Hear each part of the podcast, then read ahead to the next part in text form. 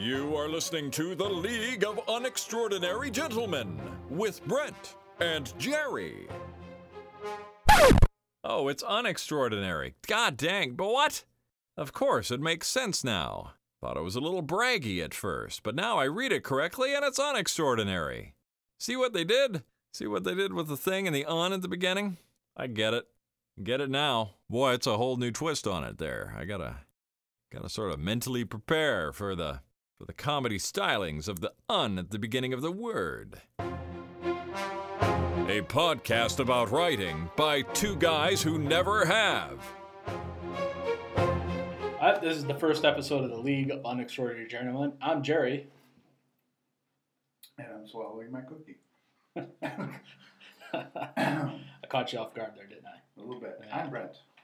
Um, of course, as uh, the voiceover Scott Fletcher guy said, uh, we are unpublished authors uh, trying to make our way in the world, and, and uh, we thought about doing a podcast to, to kind of document the struggle and the trials of actually doing your own book and novel and trying to implement all the great ideas all the professionals give us.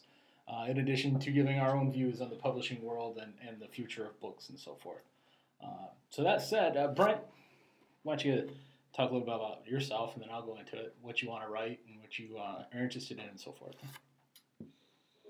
What I want to write is just about anything that entertains people. What I tend to write a lot of is uh, science fiction and fantasy, especially the high fantasy. That is kind of like my forte, probably from uh, running role playing games and the like. I also like to bring a lot of humor into my writing, which uh, there's a few authors out there like uh, John Scalzi who are, are known for that, and uh, I want to be known for that. I want my writing to be entertaining and fun. And what do you, what, what's, uh, without revealing as much plot or story as you want, what are you writing right now? Well, my current project is thinking about what I'm writing, but uh, what uh, what I'm actually trying to write is a, uh, a story set in the fairy realms with uh, a young a young boy who finds himself there, doesn't really know why he's there, and he seems to be a lot more capable of heroic type things while he's there. And uh, you know, without going into the plot, there's uh, obviously there's a, a good versus evil kind of thing going on there, and there's you know villains behind the scene. And uh, at the same time, I want to bring out the, the difference between the way the fairies think in the fairy world and the way we think in our normal world, and uh, hopefully, you know, make those differences entertaining so that people can see how different people think. Because that's kind of like the, the core of science fiction and fantasy is finding people that think like us but differently. And uh, I'm Jerry. I write mainly science fiction and fantasy, as Brent does. Uh, but my current project is a, a, spy thriller, I guess, just thriller in general, based off my uh, military experience and uh, my current work, uh, my professional job. And uh, I had to back, I had to shelve my fantasy novel, which is, is despite my, my best efforts, is turning into an epic, which I don't feel I'm very trained or qualified to write at the moment. So I'm going to take a book for the from the Brandon Sanderson page and, and try to get something under my belt before I tackle an entire epic while working on the, the backstory for the epic, putting it together and, and figuring out how I'm going to organize it a little bit. Uh, so that's a little bit about us, and, and we'll talk about our projects over time and how it's going. But uh, uh, we we were having an interesting discussion before this about uh, the the world of ebooks and publishing and what, what's going on with it a little bit.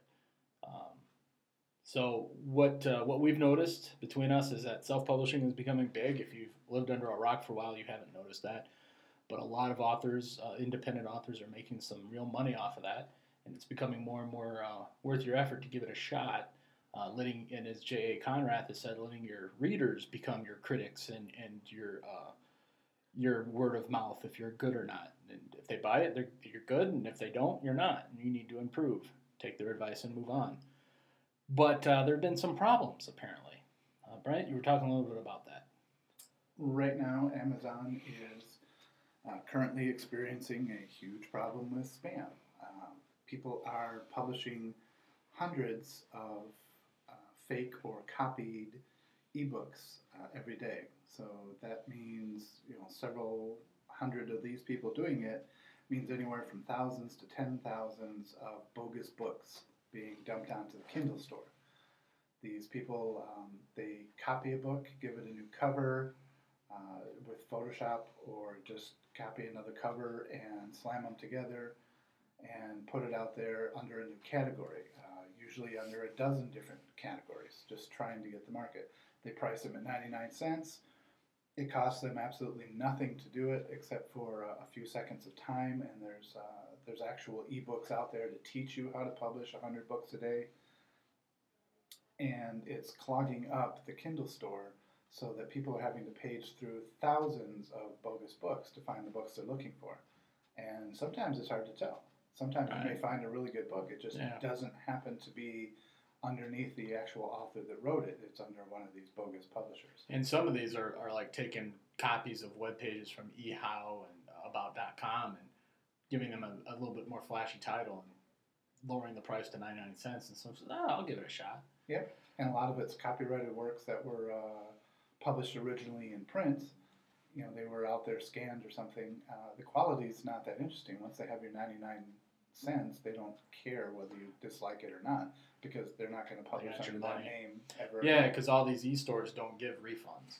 Right. And, and I'll tell you, you know, that's it, that's kind of a black eye for the e-publishing world and the independent author. But there's another side to it. Is all those stores let you do a sample download, and if you're a reader who's interested, I mean, I don't know about you, but when I go to a bookstore, I just don't grab a book, look at the cover, and say, ah, "That's good stuff. I'm going to get this." I flip through. I might read the first chapter, or I might read about the author. I might take a selection of all his books and check the whole, see if, if it's just a fluke one book or if all of his books are really good. And if you aren't taking that first download to get a sample of the first page or chapter that Amazon and the iTunes Store give you, and even Barnes and Noble, uh, you're kind of just giving your money away in the first place. Right. And that'll stop a lot of the you know the bad scams and things like that. But uh, it really doesn't prevent the the copyrighted works where somebody simply copies True. something, put it into a new category. Well, they have to, yeah, because well, if you're talking about taking a, a, a printed book, like let's just say the Aeneid, and you're going to try to make some bucks off of it, giving it a different title, uh, you actually have to do some work, a little bit more work than just downloading and turning it into EPUB.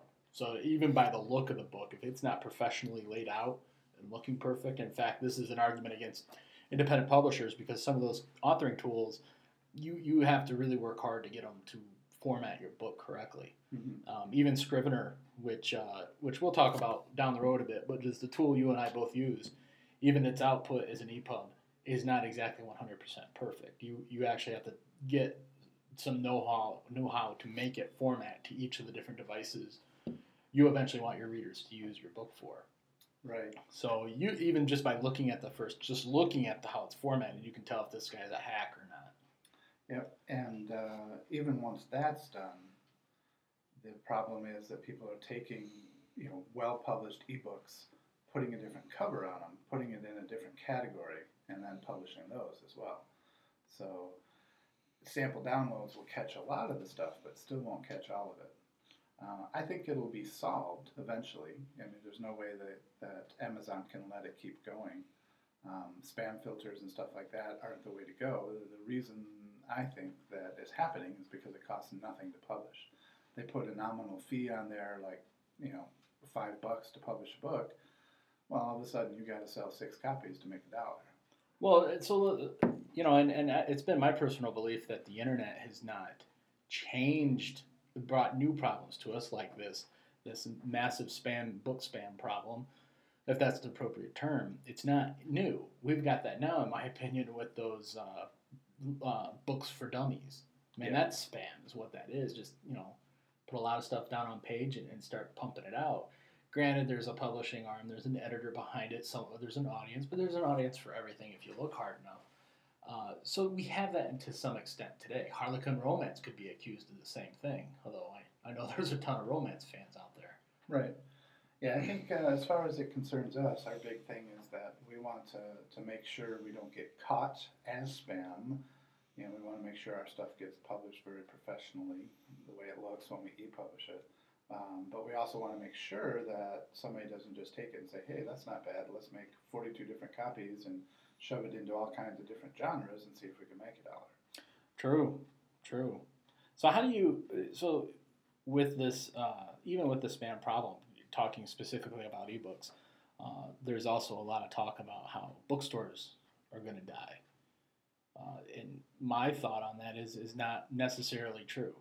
Um, I think that big box bookstores like Barnes and Noble, Walmart, possibly, and other ones that, that try to sell cheap books, physical books, are going to go. But your independent down on the street bookstore, not necessarily. Yeah, I'm not really sure. I was always uh, surprised to find out that you know, like Walmart and and Meijer and Kmart, you know, with their little teeny book sections, were top book sellers in the industry. I never, you know, I, I always thought they were token sales, but they grab all those bestseller books, and that's what people go out and buy, and they buy them at their grocery stores. And uh, so I'm not sure how that's going to really go. Um, I think a small independent bookstore is always going to have uh, its niche market. It's not going to have huge amounts of overhead. Its marketing is going to be either done by the author and publisher of the book or by word of mouth, so they don't have a huge marketing budget. And uh, they don't have any requirements to stock books beyond what they want to stock and what their customers ask for. Right, and I think the the place for a, a on the street bookstore or for a corner bookstore is uh, they can focus on community more. I mean, there's one here that's just kind of gangbusters about it. Um, and its name is escaping me now, but it has a steampunk theme. Off the beaten path. Off the beaten path. That's yeah. the name of the store, and uh, she does a lot more than just pump books. Granted, I think now bookstores got to have coffee shops and, and, a little luncheon place that you can have a lunch or maybe a, a light dinner at. That's probably a given nowadays. But more importantly, I think uh, they become the social hub for literary individuals. You know, if, if you could, I mean, here's here's the number one problem I'm having with uh, ebooks now, and probably related back to the spam problem. I can't find everything I want. I'm I'm not getting uh, new books introducing me to something a little bit different than than what I'm going to focus on. I'm probably going to focus on new author and, or the same author and the same kind of stuff. And if there's nothing, I'm going to go months without reading a book. Whereas I go into a bookstore, the owner knows me. His job or her job is to make sure they are fully encompassing the entire world of books and that entire genre. I walk in, we've built a rapport, and they're going to say, hey, you know what? I know you like that, but check out this one. And, right. And even if they're not getting the sell on the ebook, the point is, is I go into the store for that. I go into the store for this, and I might buy only a cup of coffee or my lunch, or I, he's gonna and say, you know what? I read a great ebook. You might want to check it out. And then then he says, oh, you know what? this author doesn't do ebooks yet, but check out this physical copy too. Right. I think um, what you're running into when you run into those smaller stores, just like the, the smaller coffee shops that are you know push out Starbucks and the other big ones, is you're they're not selling books; they're selling customer service. Yeah. Yeah. You know, when you walk into the store, it's like you're you're getting the service. You can buy that book anywhere. If you're if you're looking for a book, you can go on Amazon get it at you know whatever percent off. Um, you can go to some other site and get it at a discount. You can, you know, buy a copy of the book however you want, Walmart, you know, your, your grocery store, whatever, if you're just looking for that book. If you're looking for a reading experience, you know, something beyond that book, then the customer service of a small store helps. And that is where e-publishing um, is kind of hurting because uh, online book sales don't do that right now either. Uh, like if I go to Amazon and somebody tells me about this great book, and I find it on Amazon, that's what I looked for. That's what I'm going to find. That's all it's going to do. Uh, I think it, you know it's going to pop up. It's like people that bought this also bought this, but you know it's liable to you know bring up soap as, as well as a related book by that author or the genre. Um, so it's hard to tell, and I don't know those people that also bought it, so I'm not going to think about them. You know, I don't really give them much credence. Um, when I'm online looking for a book, that's all I'm going to do is I'm going to find that book. I'm not going to find anything else.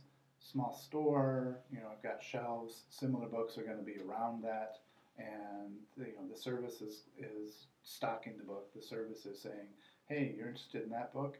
You might like this one too." Right. Um, And cross genres even. and cross genres. Uh, one of the other things that you find out, especially in uh, the online ones, it's it's difficult to even find books in a series. If you find the second book in a series, you know you say, "Oh, I want to buy all the books in the series." You have to know all the titles, Right. uh, or you have to search by the author and figure. It's like, what if he's got four different series? You can't tell because the the one of five, two of five, three of five, that kind of thing gets published on a cover in a print book, and the people in the bookstores are going to say, "Oh yeah, this is part of the series," but online, not so much. You don't run into that. And I remember uh, I grew up in a very small little town, and every day after school, I'd, I'd stop by the library until the one stationery store selling papers, pens, that kind of thing decided to do a bookstore. They opened up in the basement down there, and they had a very small bookshelf, but they were doing special order kind of stuff at first. And I ended up staying there until my parents got out of work and would pick me up. Uh, so, but I'd spend two, three hours down there talking to the manager, this new manager of, of this new little bookstore. And it eventually got to the point, this is why this idea of mine of these becoming these social hubs now, where they can, as long as bodies get into the store and you can sell them a product. It might not be what you want to sell them, but you can sell them a product because you got them in. Uh, that's what this store became. I used to go there, and, and because it was growing and I was the only science fiction fan that they knew, I started. They started giving me the catalogs, and if I wanted to read a book, they'd if they could get the the, the distribution house to send them one copy, I'd get the one copy to read. And sure enough, over time, they began to stock the things that the readers wanted. I was young, I was a teenager, I had no idea what the bestseller list was, um, but I knew what I liked and I knew what my friends liked. And eventually, that's how it started. And eventually, the manager, and I don't even know if this, even know if this bookstore's still around, uh, tells you how much I've been home, but uh, that's what they used to do. They used to stock books based on what their people wanted, and then it became a place to hang out and talk about the books and talk about reading. And, and you know, then you were then the, the manager would say, you know what, you guys like these four books, try this one because I just read it and it's brilliant. They began to know us, and and I'm not getting that with ebooks. I'm getting very stodgy, very one path oriented. Yeah, but on the other hand, why can't we have that? Why can't we have a website that's administered by people that works more like a, a you know, like a, a Yahoo group or a Facebook group or something like that, where you have a small tight knit community and they recommend books to each other and uh, link to ebooks, and you know that gets linked to. Oh, you're talking about a readers club, then, really, is what you're talking about, basically. but one that's tied to uh, a website so that you know what's published on the website you could click on that link it'll take you to wherever you can buy that ebook Right, right, right, right, right. because those could be supported by authors it's like uh, much like book signings and stuff it would take uh, a lot less effort to visit a chat room or a live chat Now, now, to drive to a bookstore now, if someone's listening this is going to say, "Oh, guys, Amazon does this already. If you you click on a book, you look down here what other readers also bought." Yeah, that doesn't do it because Amazon's algorithm is pretty flawed. Just because Right. someone bought it and they also bought that book doesn't necessarily mean I want to read it. right I liken this, liken kind of what you're saying to what uh, some people probably don't know it because it's been it's gone for a couple years, but Lala Music, lala.com.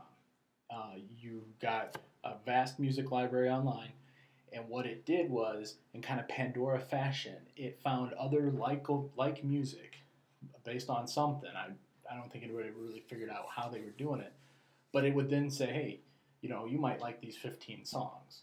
And by consequence, it would just tell you what other users had those songs so that maybe you would friend each other in a Facebook kind of way and create a little network. So you were introduced or exposed to music. It might be outside your genre, or but it was close enough to your library to make the thing. And, and you're kind of saying the same thing. You like these books, maybe you'll like these as well. And it's not based on how many people bought it, it's not based on anything else that someone liked it 50 million times. It's based on your your history and what you might like. right and where amazon always just looks at shopping history they don't look at you as a person Right.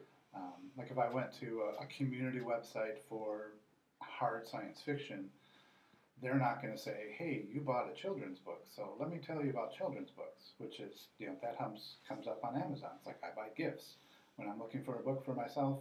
I don't really need you know how the wild things are or where the wild things are. Yeah, Just exactly. because I bought it for a gift doesn't mean I want it forever. Yeah, it's like it's part of my history now. It's like this is part of your interest. No, it's not. It was a gift for somebody. Right.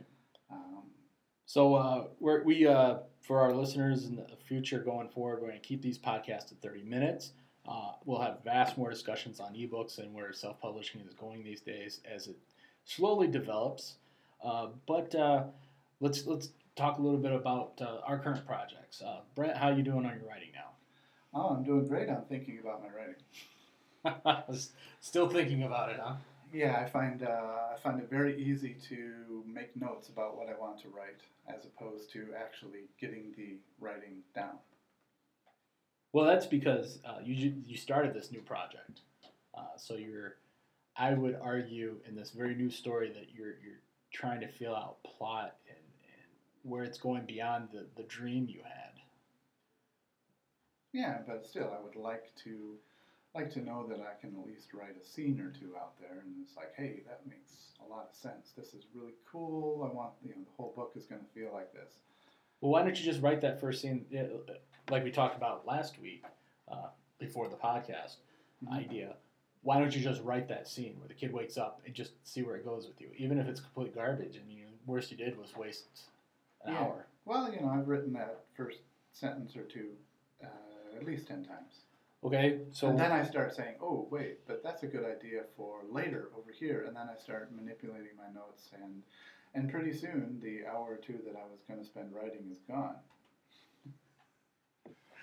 Then, then I guess a challenge is to get uh, a scene written for next week. All right, all right, we will do that. I will write a scene that I can share with our listeners. Whether or not it's good. Well, that's not going to be. Well, that's the point then. First drafts are never good. No, they should never be good, as, as, Yeah. as we are, are so fully informed. They can be okay and show lots of potential, which is what I'm going for. Right, right. Uh, so anything else uh, stumbling the block, or are you just? I mean, let's put it this way: Are the notes you're making productive? Are they going to help build something for for the book? Sometimes I don't know. Sometimes uh, I feel like I'm, you know, building the pyramids a block at a time. Other times I think uh, I feel like I'm just rearranging my Legos.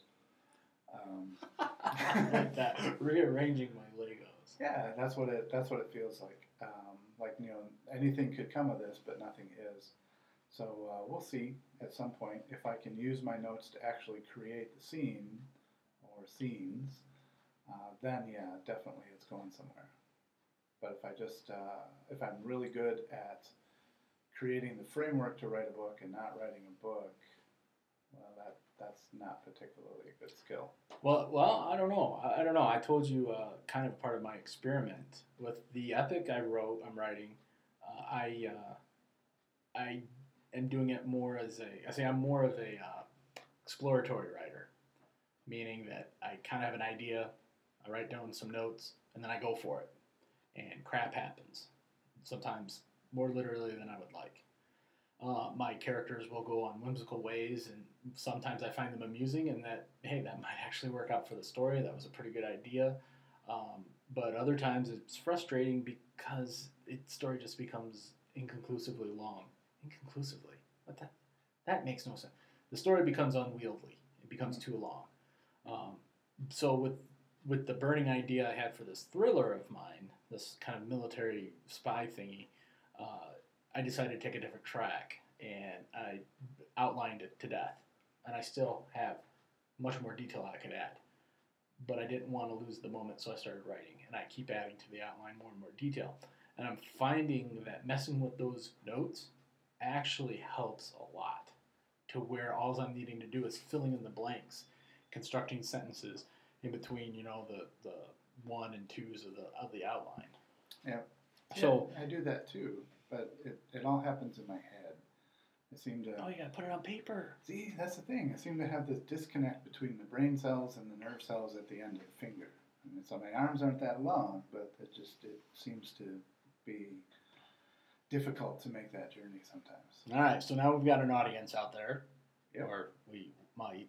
Uh, we'll have an audience. They, they may be forced to listen to it at first. so, so I guess you've made them a promise that you'll have something for them next week. Yes, I will have something for our mythical audience. Maybe you could write an audience for us. Oh yeah, I could write all about our audience. I could write a story about our audience listening to the podcast. How meta can we get to? uh, well, what else has been going on? What else uh, can we add to the show? Well, in our uh, see, three minutes and fourteen seconds left. What can we have? and it's like, oh, this is a pretty good rehearsal, right? Hey, wait, wait, what's that little red light for? yeah. Uh, what do we add? Well, upcoming things would probably be a good thing. Things we want to talk about. Uh, I think we can spend some time on those roadblocks. Why am I having trouble getting it from my brain to my fingers? Yeah, and I'll tell you, you have more roadblocks than I thought I I had. Mhm. I mean, I, I've, yep. And so we that's a good one because I haven't experienced some of the ones you talk about. Yeah. See, my roadblocks are on the freeway. I don't often plod around on the back roads getting my way to the story. It's like when I get moving, I'm moving at freeway speed, and then I stop. And my roadblocks, I have two little kids that and and an, and an, and an energy Energetic. in an energy draining job. Oh, energy draining. drugs. So Yeah. so when I come home, I'm wiped out. It's all I can do to open the laptop, let alone do anything else. Yeah, so we can discuss our roadblocks. Uh, that's not really that productive, so we should probably. No, no, it is because how many other aspiring authors out there might have the same problem? Yeah, but what we want to do is we want to say this is how we get past our roadblocks. Yeah, but we're beginners, so if we got past them, we'd be published. Well, we, you know, we can't get past all of them, but we can say, hey, this is what we're going to try to get past the roadblocks. Like, you know, this oh, what's out- working, what's not working. Yeah, we're going to go with the challenge motif. You know, I've got Oh, uh, yeah. got a week here to try and put together a scene. Um, so that'll be that'll be one of our possibilities, and uh, we can work on things like that. So we can spend like 20 minutes on a particular set of roadblocks and maybe 10 minutes on brainstorming solutions. Yeah. And maybe our audience, you audience people, you can write in or call in or what other fashion, you know, Oh, yeah, put call in. We something can- uh, skywriting, We can we can get a, scan, a, a Google Voice number for the podcast, so if people want to leave us messages, Yeah, that might work. Yeah, we you can can do call in and give us suggestions other than where to show things. right. Right, those suggestions we don't need. Get that from our, our family and coworkers. Or from agents who say, "Yeah, don't send me your stuff." Yeah, we don't need to know how insane we are. We already know that. Well, we've got uh, one minute remaining, and as we said, we're going to try to keep this to a thirty-minute podcast. Uh, I'm Jerry. And I'm Brent. Wait, do I need I need a multi-syllable name because we we still have a good thirty seconds left. I need Brent. Yeah, okay. That's not that great. How much we can do? See, and you can imagine how our novels are going to be if we're just searching for filler in thirty minutes. exactly. So, uh, I pity you all for trying to read our books eventually one day. Yeah, well, they may be better because this is uh, everybody speaks in first draft. Everybody's speaking for that. Yep. Yep. You feel our pain. So, thank you very much for listening, and we are going to cut it short. Talk to you. See you guys next week. See you next week.